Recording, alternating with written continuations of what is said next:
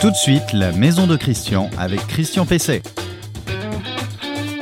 Eh bien, bonjour, euh, bonjour. Je suis effectivement euh, Christian Pesset.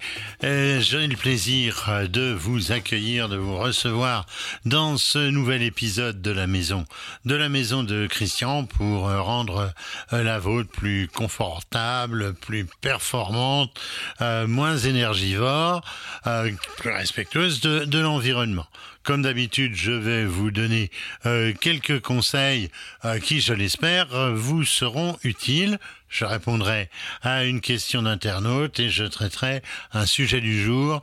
euh, que devient ma prime adapte pour l'aménagement du logement des seniors?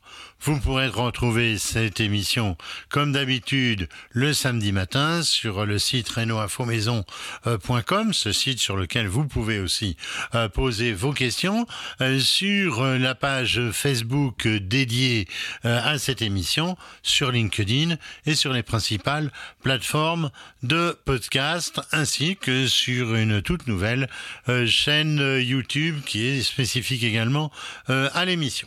Alors dans cette euh, émission, je vais répondre à la question euh, d'Aurélie euh, qui s'interroge et qui m'interroge sur la façon de régler un chauffe-eau à accumulation qui délivre, me, dit-elle, de l'eau beaucoup trop, beaucoup trop chaude, en tout cas à son goût. Je vais vous présenter un coup de cœur. Maintenant, c'est régulier toutes les semaines. Je vais vous parler d'un produit qui m'a vraiment intéressé.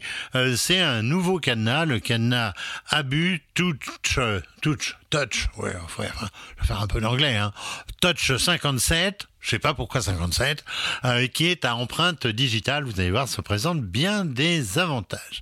Euh, et pour commencer, euh, c'est l'interview de mon invité. Mon invité, vous le connaissez si vous êtes fidèle à cette émission.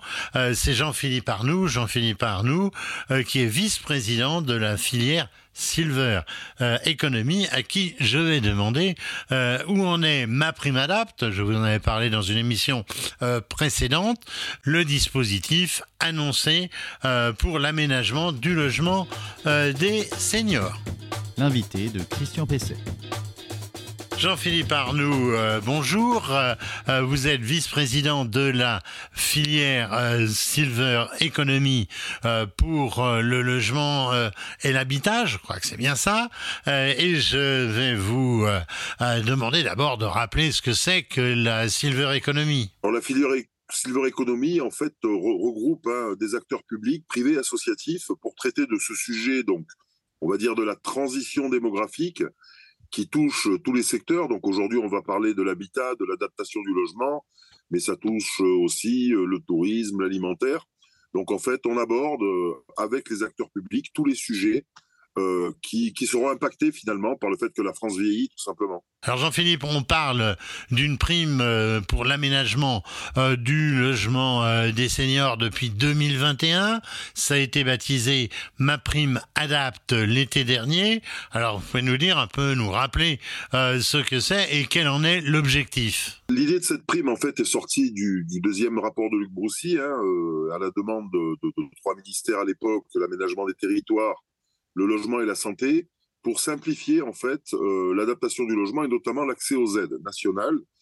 Donc, euh, l'idée est de regrouper toutes les aides nationales qui sont un peu complexes, entre celles de l'ANA qui existent toujours, un crédit d'impôt appelé à, s'éteindre fin 2023, et des aides un peu moins connues des caisses de retraite, hein, notamment de la CNAV, des CARSAT au niveau régional, euh, pour avoir un- une entrée unique et faire un pendant à ma prime rénov avec euh, bien sûr les spécificités liées au secteur de l'adaptation du logement, à cheval entre le domaine de l'habitat et de la santé. Alors est-ce qu'elle est en application euh, cette euh, prime? Euh, Sinon, c'est pour quand? Elle n'est pas encore en application, on y travaille parce que bon, ça peut paraître simple sur le papier, mais derrière il y a beaucoup de concertation. Donc elle sera mise en œuvre au 1er janvier 2024.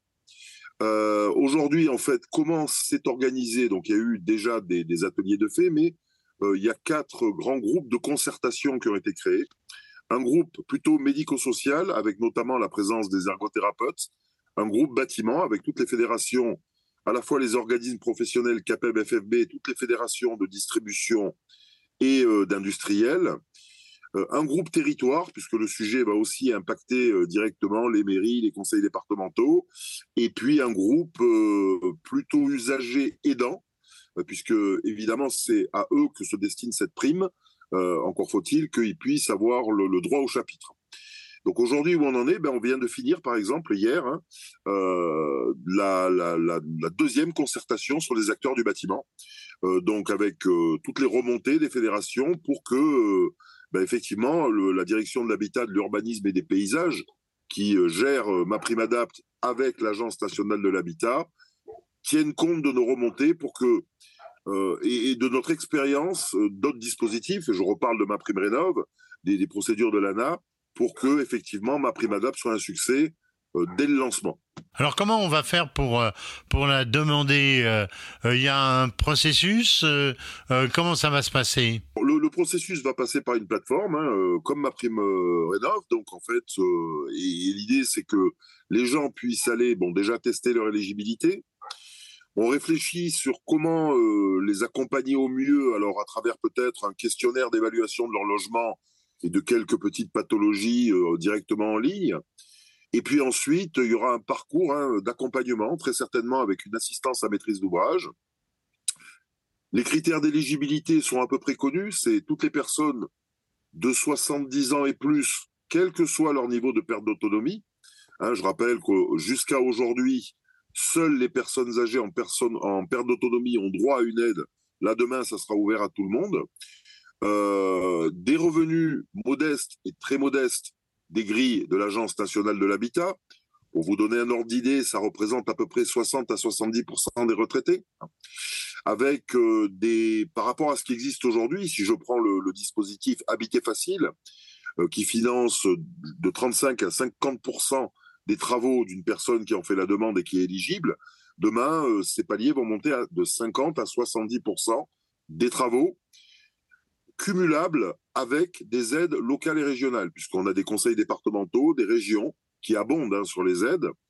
Donc il y aura une partie simplifiée en amont, les aides nationales, une entrée unique, un suivi unique, et puis après au niveau local, des aides complémentaires, notamment qui seront très certainement euh, demandées et suivies par euh, l'assistant à maîtrise d'ouvrage. Est-ce qu'il y a un, plafond de dépenses qui est prévu pour ce dispositif? Je crois que de mémoire, c'est 15 000 euros.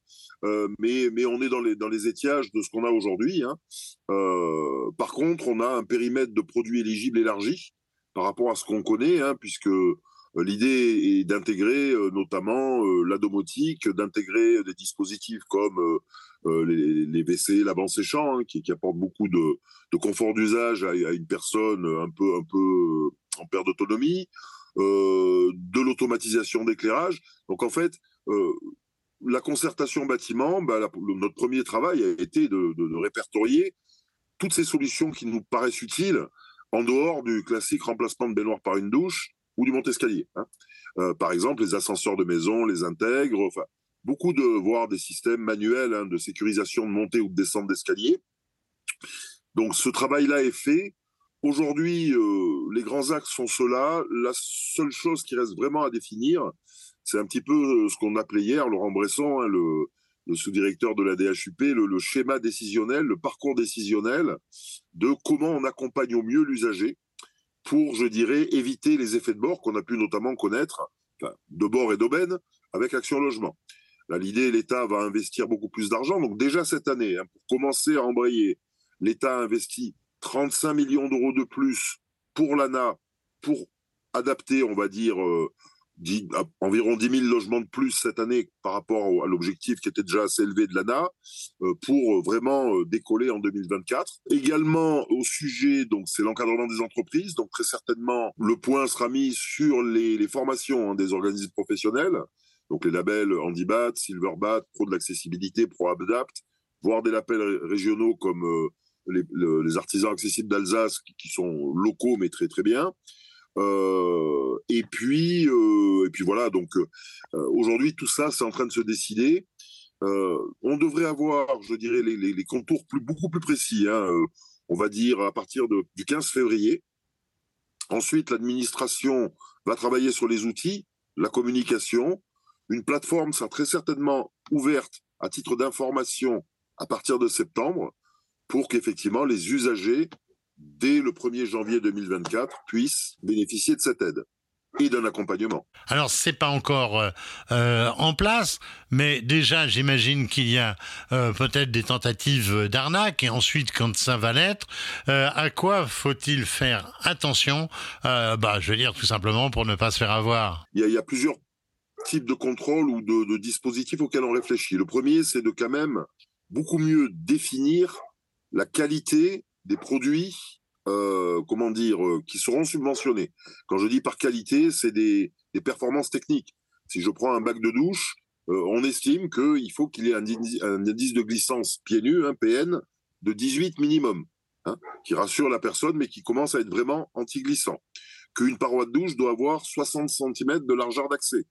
Donc de sorte que des cabines intégrales en plastique avec une toute petite porte ne soient pas finançables. C'est la première chose. Ensuite, on l'a parlé, la montée en compétences des entreprises.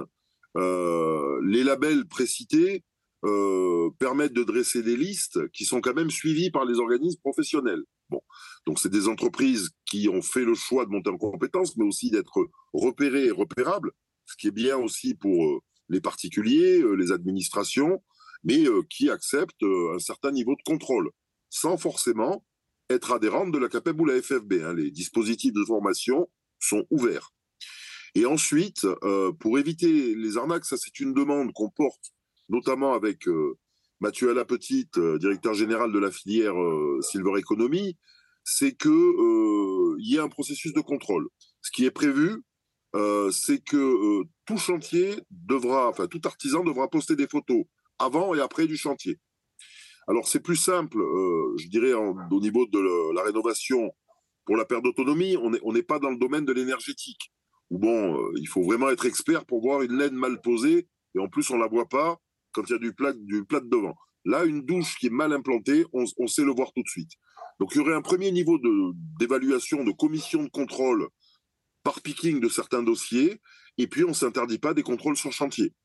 Donc en fait, l'idée c'est en amont des produits mieux définis, des entreprises mieux qualifiées et plus de contrôle. Je souhaite que moi, dans l'année 2024, il y ait beaucoup de contrôle au niveau local et au niveau national pour corriger le tir le plus vite possible. Eh bien, merci euh, Jean-Philippe, merci Jean-Philippe Arnoux. Je rappelle que vous êtes vice-président euh, de la filière Silver Economy et on parlait avec vous de ma prime Adapt.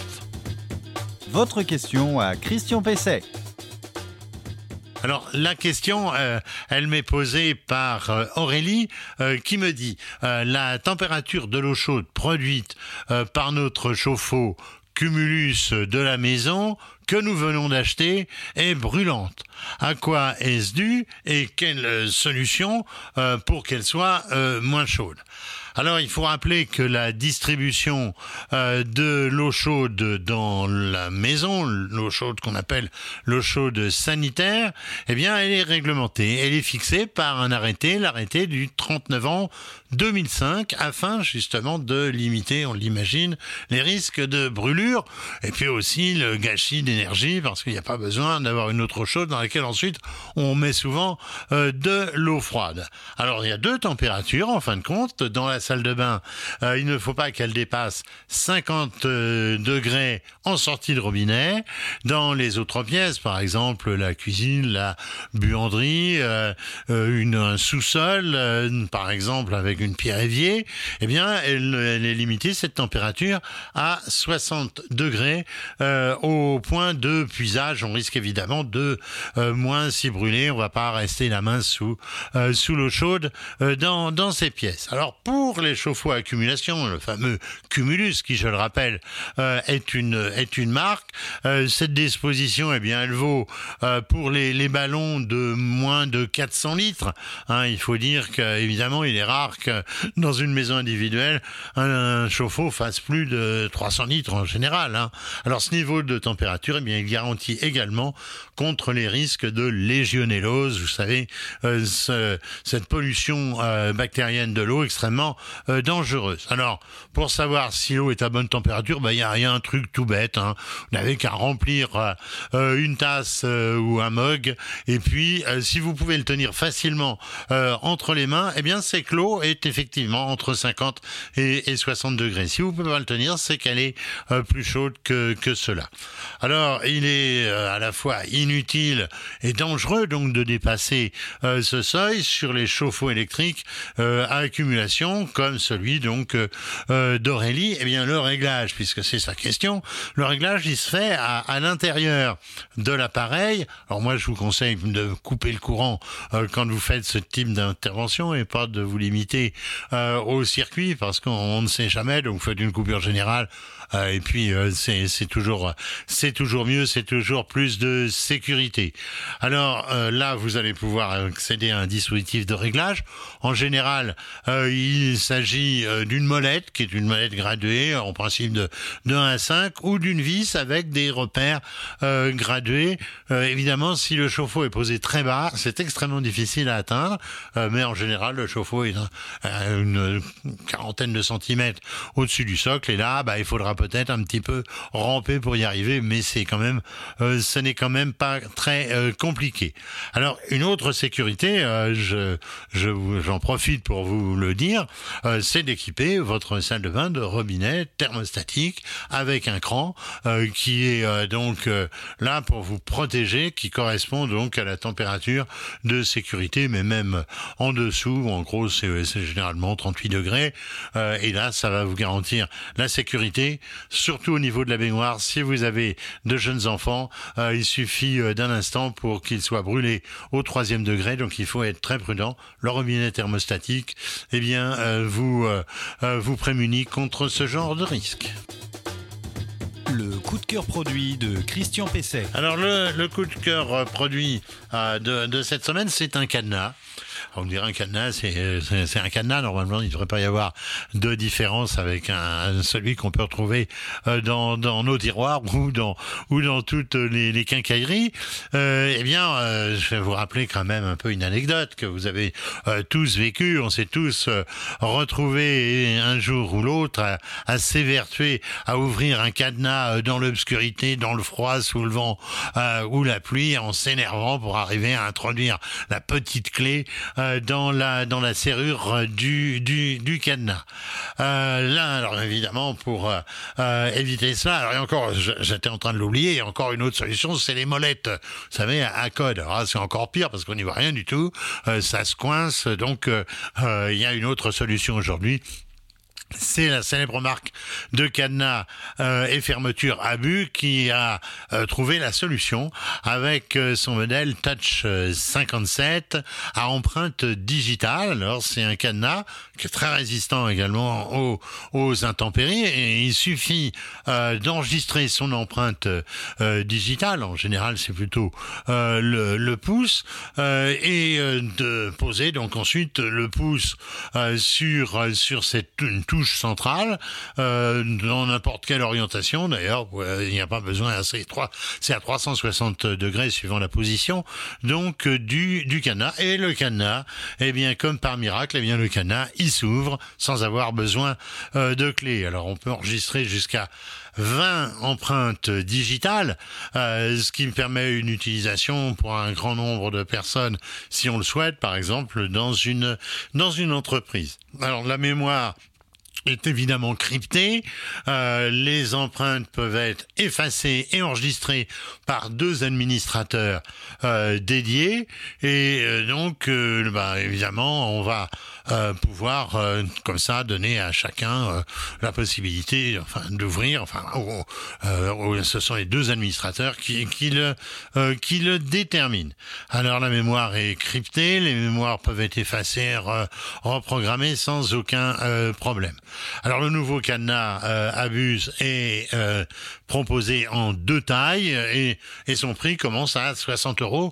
Bon, on s'est pas donné, mais c'est quand même extrêmement euh, pratique. C'est évidemment un cadenas de haute qualité avec un double euh, verrouillage à billes, euh, une anse renforcée et une fabrication qui est particulièrement soignée. Euh, je pense que ce petit cadenas de taille, ce petit cadenas va vous rendre bien des services.